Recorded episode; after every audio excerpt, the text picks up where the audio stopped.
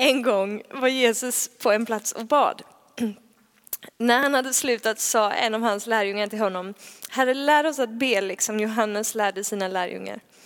Då sa han till dem: när ni ber ska ni säga: Far, låt ditt namn bli helgat. Låt ditt rike komma. Ge oss var dag vårt dagliga bröd och förlåt oss våra synder. För också vi förlåter var och en som står i skuld till oss. Och för oss inte in i frestelse. Han sa till dem: om någon av er har en vän och går till honom mitt i natten och säger: käre vän, en vän som är på resa har kommit till mig och jag har inget att sätta fram mot honom. Vem av er skulle då få till svar där inifrån: stör mig inte. Dörren är redan låst och mina barn och jag har gått och lagt oss. Jag kan inte gå upp och ge dig något. Jag säger er, även om man inte skulle gå upp och ge honom något för att det är hans vän, så kommer han gå upp och ge honom allt vad han behöver för att han är så oförskämt djärv. Och jag säger er, be och ni ska få, sök och ni ska finna. Bulta och dörren ska öppnas för er. För var och en som ber han får, och den som söker han finner. Och för den som bultar ska dörren öppnas. Finns det någon far bland er som ger sin son en orm när han ber om en fisk? Eller en skorpion när han ber om ett ägg?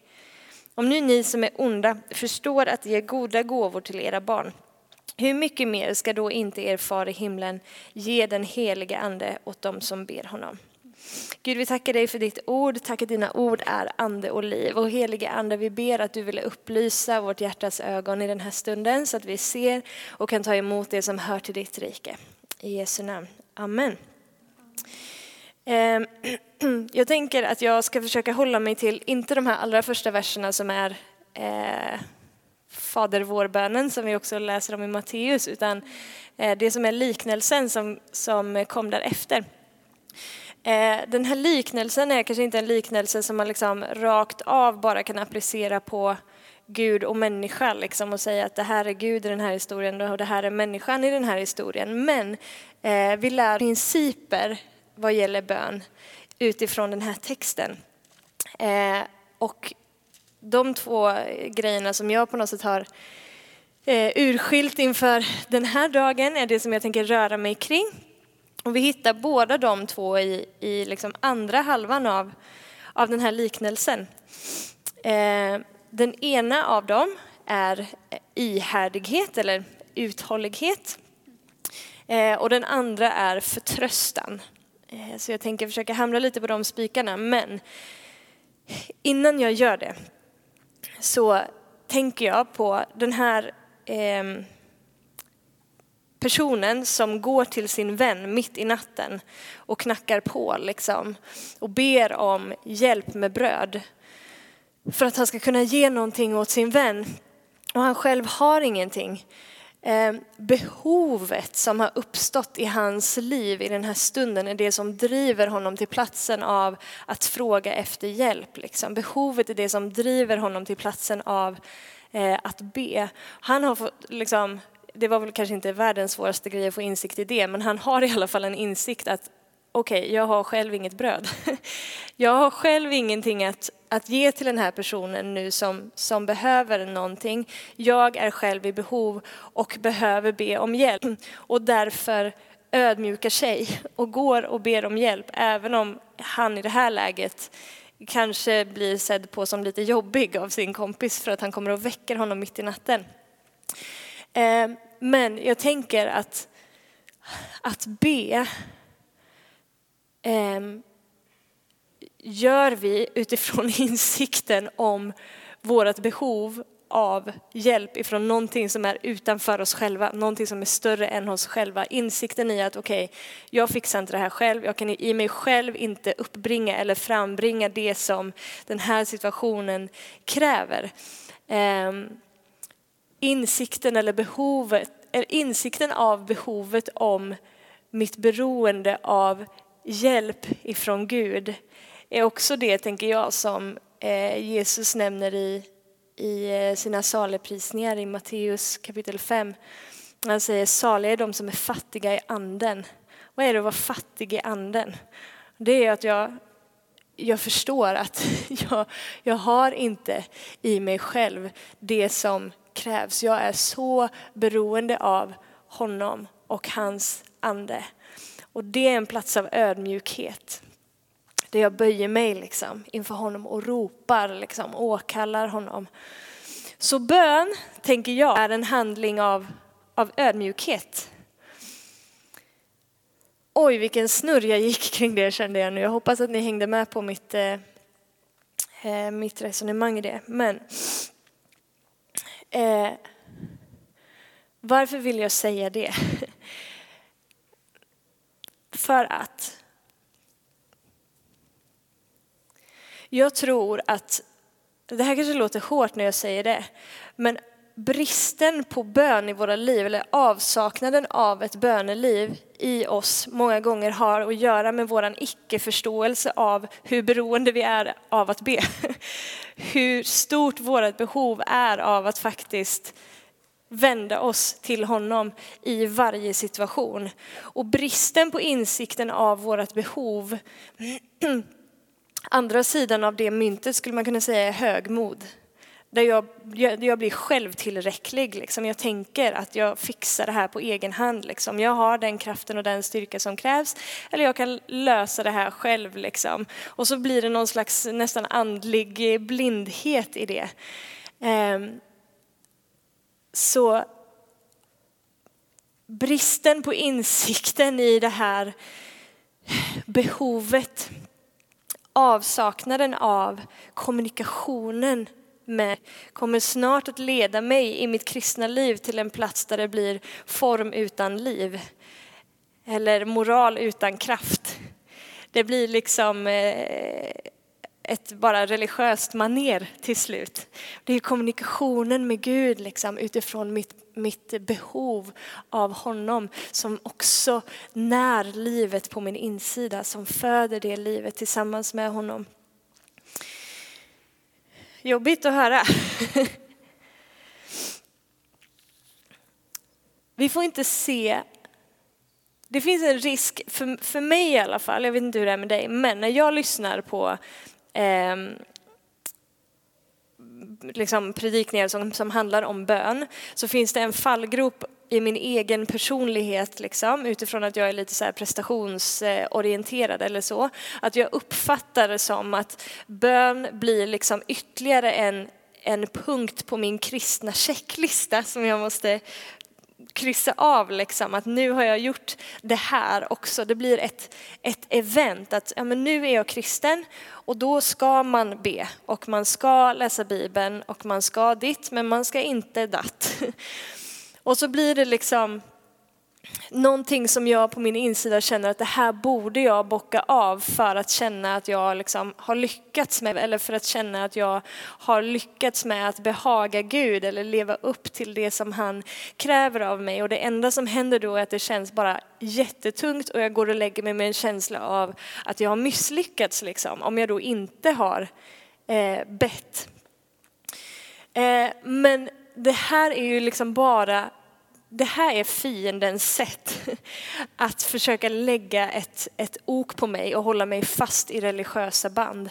För bön har aldrig handlat om ett event. Det har aldrig handlat om en punkt som jag ska bocka av i mitt liv tillsammans med Gud. Det har aldrig handlat om någonting som Gud kräver av mig för att jag ska bli godkänd som hans lärjunge. Utan all sån känsla av ok och krav är bara... djävulens religiösa snara för mig för att hålla mig tillbaka. Så allt sånt får vi bara, jag ber att den heliga ande bara ska knäcka alla sådana ok över våra liv i den här stunden, att vi inte sitter fast i att det känns som en börda att vi ska be, för det är allt annat än en börda. Det är Guds inbjudan till oss att komma och ta del av gemenskap tillsammans med honom. Så här läste jag i en bok någon gång. Personen skrev så här: bönen får aldrig vara mitt visa upp min duktighet och rättfärdighet inför Gud. Som ett besök hos någon som är ett nödvändigt måste och som man snabbt vill få avklarat. Nej, tänk om ditt möte med Gud i bön får vara som att komma hem till en kär vän, sparka av sig skorna och slänga sig på soffan. God känsla. Det är inte någonting som jag bara det här måste jag göra, skönt, nu är det klart, nu har jag bett 5 minuter, nu kan jag gå och lägga mig glad. Utan bara få komma, bara få vara. Och så någon som känner dig så väl att du liksom inte behöver hålla upp någon mask överhuvudtaget. Liksom. Inte visa upp någon duktighet, inte visa dig från din bästa sida. Liksom, utan bara komma och dela hjärtat med. Ibland så tror jag att vi tänker att när vi ber så är det liksom vårat sätt att typ ropa in Gud i den situationen. Som att han skulle vara långt borta. Och som att det hänger på att jag ropar liksom för att han ska se det här. Men Gud är redan nära i Fadern, Sonen och den helige Ande. Han är redan närvarande. Och om jag är insatt i Kristus på Faderns högra sida så är allt det som rör mitt liv, varje situation och varje omständighet är också i Kristus. Det finns ju ingenting av det som händer i mitt liv som inte är i honom eller som han liksom inte håller i sin hand. Så att för mig att be och försöka ropa in Gud i en situation där han redan är närvarande, det blir bak och fram. Kanske det är så. Gud är redan närvarande, men när vi ber så blir också jag närvarande med honom.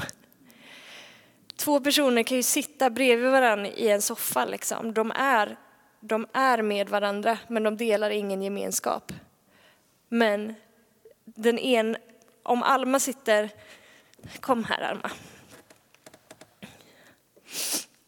Alma är jag, och jag är Gud. Fräsch liknelse. Det är sund teologi, hörni. Okej. Här är soffan. Om jag är Gud och jag sitter här hos Alma och jag slutar skratta, Daniel, det går inte. Jag är ödmjukheten själv. Okej, jag är vänd emot Alma, men vi delar ju ingen gemenskap liksom, så länge hon... Men så fort hon väljer att vända sig emot mig så finns det gemenskap som händer här. Liksom. När hon är här, betyder det att Gud inte är närvarande? Nej, han är fortfarande där. Liksom. Men helt plötsligt så kan hon välja att bli närvarande tillsammans med Gud och titta in i en annan verklighet än den som hon ser om hon tittar åt ett annat håll. Så jag tänker att, tack för hjälpen, jag tänker att... Bönen, självklart har när vi kommunicerar med Gud, självklart har den en inverkan på hans hjärta. Men det som bönen först och främst förändrar, den som först och främst förändras är ju jag själv när jag ber. Någonting händer med mitt eget hjärta. Liksom. Någonting händer med min egen uppmärksamhet, med min egen närvaro tillsammans med Gud. Snarare än att han liksom går från frånvänd till tillvänd bara för att jag ropar.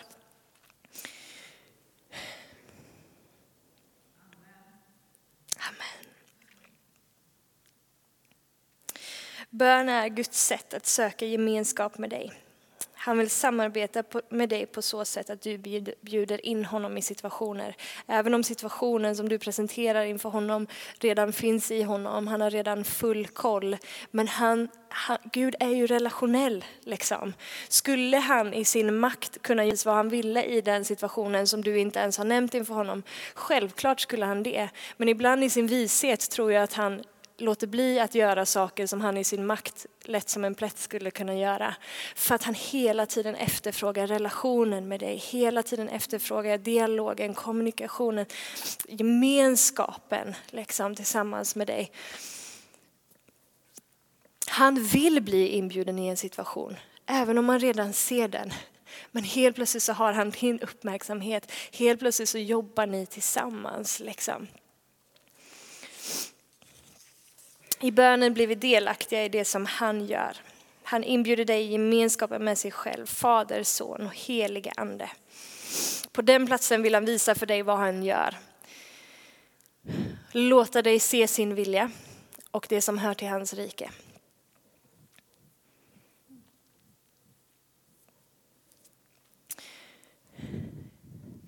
Jag tänker att när vi när vi ber, när vi vänder oss till Gud, liksom, kommunicerar med honom, delar gemenskapen med honom, så ger han ger oss access till en dimension som vi bara kan komma åt, eller vad man ska säga, som vi bara kan se genom interaktion tillsammans med honom. Vi kan vandra liksom våra kristna liv utan kommunicera med honom, och vi ser bara det som är framför våra egna ögon. Men när vi vänder oss mot honom, liksom, när vi helt plötsligt blir närvarande tillsammans med honom så som han är närvarande tillsammans med oss, så är det som att en helt ny värld, liksom, för oss öppnar sig, och vi ser och vi förstår det som hör till hans rike. Och jag kan inte komma åt det där annat än genom att han får kommunicera med min ande. Okej, nu så ska vi trumma på den här första spiken som jag var inne på.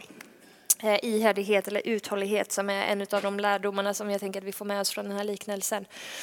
Vi hittar det i vers 9. Det är som att Jesus, när han har gett den här liknelsen, så börjar han direkt förklara, liksom, det här är vad det betyder, eller det här är vad ni kan lära er ifrån det här.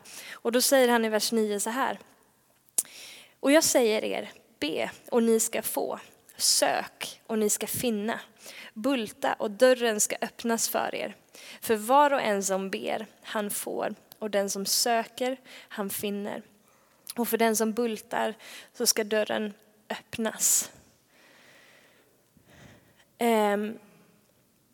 När jag läste på lite om de här verserna så lärde jag mig att det uttrycket, eller den frasen som används i den grekiska grundtexten för det här, visar att det handlar inte i första hand om att, liksom, bulta en gång, eller be en gång, eller söka en gång. Utan det talar om fortsätt bulta, fortsätt be, fortsätt att söka.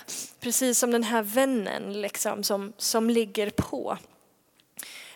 Som inte ger sig, liksom, utan som bankar på den där dörren tills dess att det öppnar. Det är det som Jesus uppmanar sina lärjungar till här när de säger lär oss att be. Och han säger ja. Jag ska lära er att be. Så här kan ni be. Och kom ihåg. Bulta, bulta, bulta. Be, be, be. Sök, sök, sök. Varför? Jo, för att den som ber, han ska få. Och den som fortsätter bulta, för honom ska dörren öppnas. För den som fortsätter söka, han ska finna. Låt oss vara sådana i våra liv som...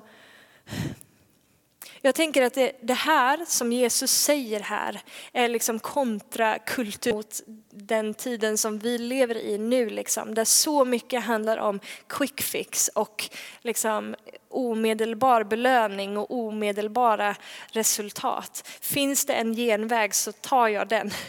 Och jag vill, liksom, hitta alla möjliga vägar till att bara få min belöning just precis nu. Och inte minst genom, liksom, sociala medier-grejen och så här, liksom. Det finns inte så mycket av seghet som byggs in i våra karaktärer ifrån världens håll sett, liksom. Det finns inte så mycket av uthållighet eller ihärdighet som byggs in i oss utifrån världen. Utan snabbt ska det gå. Helst ska jag ha det serverat på silverfat utan att jag behövt lyfta ett finger för det. Men det som Jesus säger här är ju precis rakt det motsatta. Liksom, att ni behöver vara uthålliga i det här. För det är inte alltid som det kommer bryta igenom på en gång. Det är inte alltid som ni bara kommer att få serverat, liksom, på en gång. Och på den här sidan, liksom, evigheten, så kommer vi många gånger inte få svar på varför bryter det inte igenom på en gång. Varför fick jag inte det här bönesvaret på en gång? Gud, varför svarar inte du? Liksom? Eller varför händer inte det här? We don't know. Men det som vi vet, det vi kan är att i vårat sökande, i vårat bultande och knackande och och bedjande så byggs någonting i oss. Någonting formas i oss. Det byggs in någonting av karaktär i oss. Och kanske är det så liksom att det som Gud gör i oss under den tiden, under det sökandet, är det som faktiskt också gör oss redo för att ta emot det där svaret när det väl kommer. Kanske vi inte hade varit redo att få det liksom på en gång. Vi kanske inte hade kunnat klara av att förvalta det om Gud bara hade liksom droppat ner det i vårt knä på en gång. Men vi var tvungna för att gå en liten resa. Liksom. Vi var tvungna för att låta honom bygga in någonting i oss eller forma någonting i oss under den tiden. Så låt den här liksom på något sätt heliga envisheten får resa sig upp på din insida. Liksom, där du lite trotsigt och djärvt, precis som den här vännen, fortsätter. Och vi lägger inte ner verksamheten liksom, bara för att vi inte ser på en gång det som vi längtar efter eller det som vi ropar efter eller ber efter. Keep on going. Låt oss be ständigt. Låt oss vara kvicka i våran ande och inrande.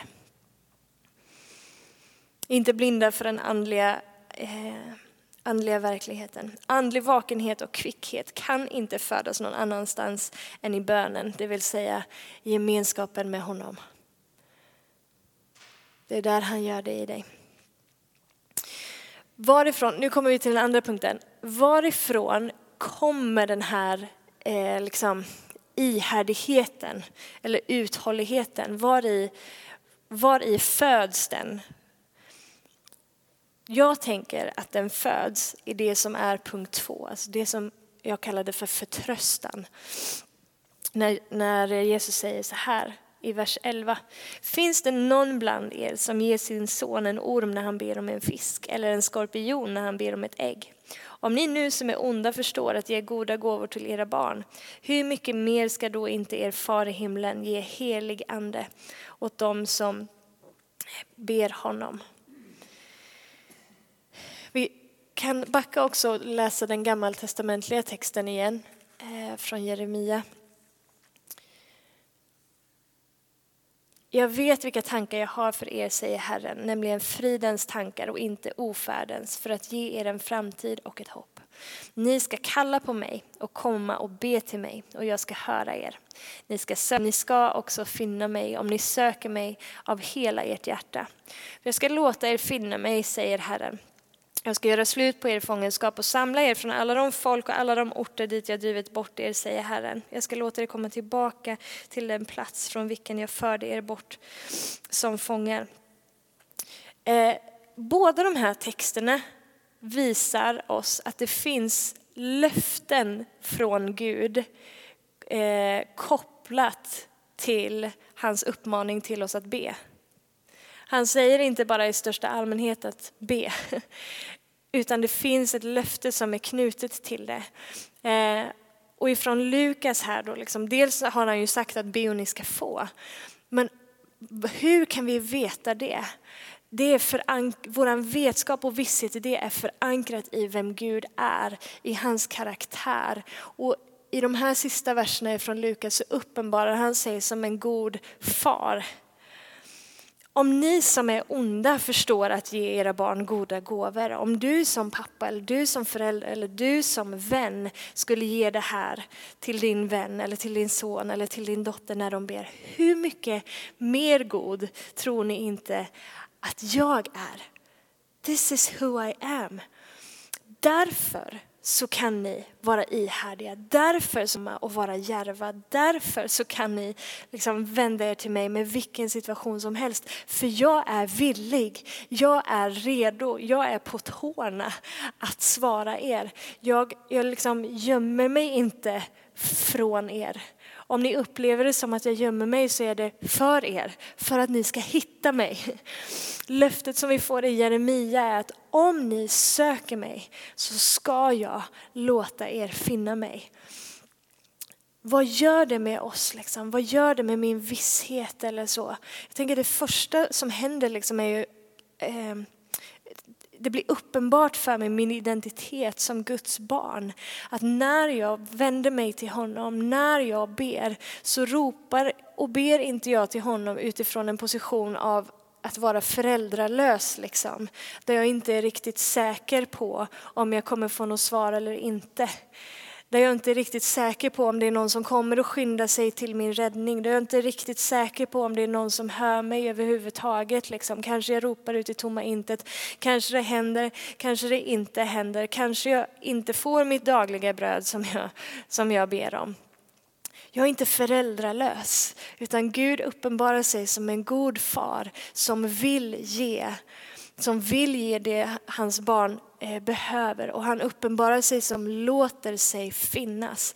Alltså, det befäster mitt barnaskap och vissheten i att när jag vänder mig till honom så kan jag förvänta mig ett svar. För han hör mig och han ser mig och han vill. Det gör någonting med min tro. Jag har ju inte tro på bön, men jag har tro på honom som svarar på bön. Min förtröstan eller anledningen till att jag ber är ju inte för att jag tror på bönens kraft. Det är ju för att jag tror på han som är källan till kraften. Det är ju för att jag tror på han som svarar på bönen. Min tro i mina böner och min ihärdighet i mina böner är alltid förankrad i hans karaktär. Den han uppenbarar sig för att vara. Och att han säger, sök mig. Jag ska låta er finna mig. Kom och sök mig av hela ert hjärta. Kom inte med ett tudelat hjärta liksom, där ni tvivlar. Kom och sök mig av hela ditt hjärta. Och så ska du få se att du ska få finna mig. Fortsätt att bulta så ska du få se att jag svarar. Ge dig inte, ge dig inte.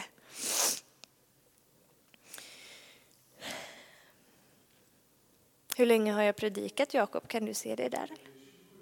27, hej.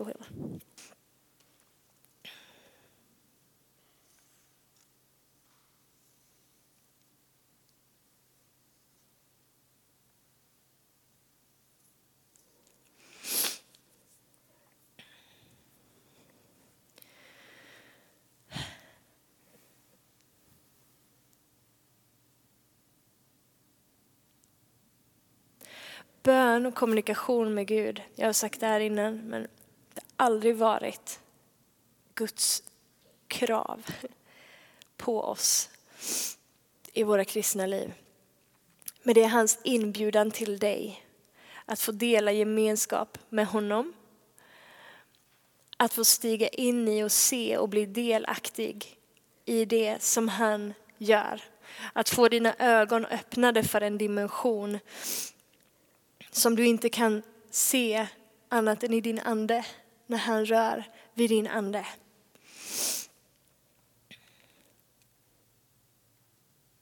Och dina och mina böner spelar roll för honom. Det rör vid hans faders hjärta. Han sitter inte oberörd som en passiv åskådare, utan det gör någonting med hans hjärta. Och för att Gud är relationell så kommer det att sätta någonting i rörelse. Vi vänder oss till honom. För han gillar det samarbetet tillsammans med dig och mig. Jag tror att det är Jakobs brevet. Sista kapitel som säger mycket mäktig och verksam är en rättfärdig människas bön. Mycket mäktig och verksam är en rättfärdig människas bön. Jag tror vi underskattar många gånger vilken påverkan det faktiskt har i den andliga världen när vi ber. För om vi förstod det på riktigt så skulle våra böneliv, tror jag, se lite annorlunda ut än vad de gör idag. Mitt skulle i alla fall göra det. Jag ber att Gud skulle visa oss ännu mer faktiskt vilken kraft det ligger i det här. Inte för att våra ord är magiska, men för att Gud är relationell och jobbar tillsammans med oss i det här. Han bara älskar liksom när det blir ett samarbete mellan Gud och människa. Han är inte diktatorn liksom, som bara styr med järnhand där uppe och flyttar runt. Liksom. Han eftersöker ju liksom. Det här, där vi får samspela tillsammans med varandra.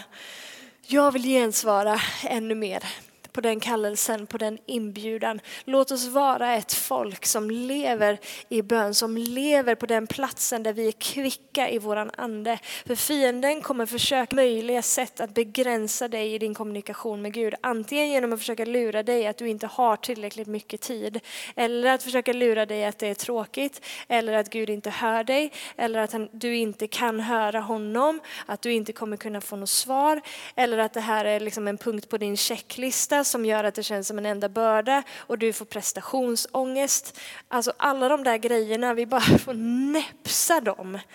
För vi vill inte leva på en plats där vi vaggas in i någon slags likgiltighet. Där vi blir tröga på våran insida. Tröga till att höra hans röst. Liksom, där vi inte uppfattar hur han rör sig. Jag vill leva på en plats på min insida där jag är vaken, liksom, där jag är kvick i min ande, där jag kan uppfatta det han säger. Och det kan bara födas utifrån platsen av gemenskap tillsammans med honom. Där jag har tränat mig liksom, tillsammans med honom i att lyssna, i att alltid vända mig till honom, i att ropa efter honom. Liksom lägga varje situation inför hans ansikte. Låt oss vara det folket som är liksom rappa. Jag vet inte om det är ett vokabulär som landar i er eller som ni förstår när jag säger så. Men det är min längtan. Liksom. Och han har inbjudit oss till att vara på den platsen. Och löftet står kvar. Att om ni söker mig så ska ni finna mig. Om ni ber så ska ni få. Om ni bultar så ska dörren öppnas. Så låt oss göra det. Gud, vi tackar dig för ditt ord. Vi tackar dig för privilegiet att få dela gemenskap tillsammans med dig. I Jesu namn så ber jag dig att du just nu genom din ande bara skulle bryta av varje typ av religiöst ok som kan ligga på våra axlar. Liksom, där bönen har uppfattats som ett måste eller som en börda. Så ber jag dig, heliga ande, att du istället ville väcka upp en hunger och en längtan i våra hjärtan efter att få kommunicera med dig. Jag tackar dig att din ande på våran insida är fullt ut förmögen att höra och uppfatta det som hör till dig och ditt rike. Och är fullt ut förmögen att förmedla och kommunicera det till oss, Gud. Jag tackar dig att vi är designade för att leva i den här gemenskapen tillsammans med dig. Där vi liksom får del av det som hör till ditt rike och får kliva in i en dimension som är bortom bara den här liksom materiella världen, Gud. Där vi kan röra oss tillsammans med dig. Och se saker och ting faktiskt förvandlas. Där vi ser saker, situationer faktiskt få förändras och bytas ut. För att vi tillsammans med dem har fått tala in i olika situationer, Gud. Så jag ber Gud för oss alla som är här. Väck upp den hungern i våra hjärtan. Dra i våra hjärtan. Väck den längtan i oss, Herre. Och tack att bönen får vara liksom bara vårt sätt att andas, att leva. Att det inte är ett event liksom. Att vi måste spendera si och så lång tid instängda på våran kammare. Utan ständigt får vi vara bedjande på något sätt. Ständigt får vi vara vakande i våran ande. Ständigt får vi leva med vårt hjärtas antenner på något sätt upp till dig. Väck ditt folk. Väck mig, Herre. Väck mig, Herre.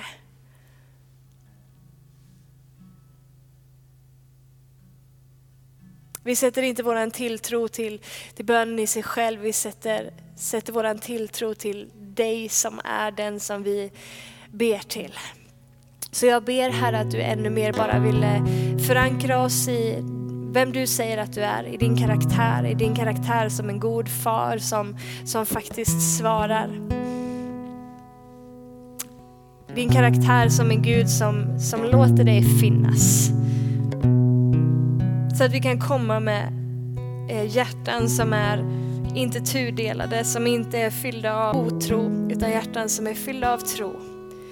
För att vi vet vem du är. I Jesu namn. Amen. Ja. Låt oss stå. Och så bekänner vi våran tro. Vi tror på Gud Fader allsmäktig. Himmelens och jordens skapare.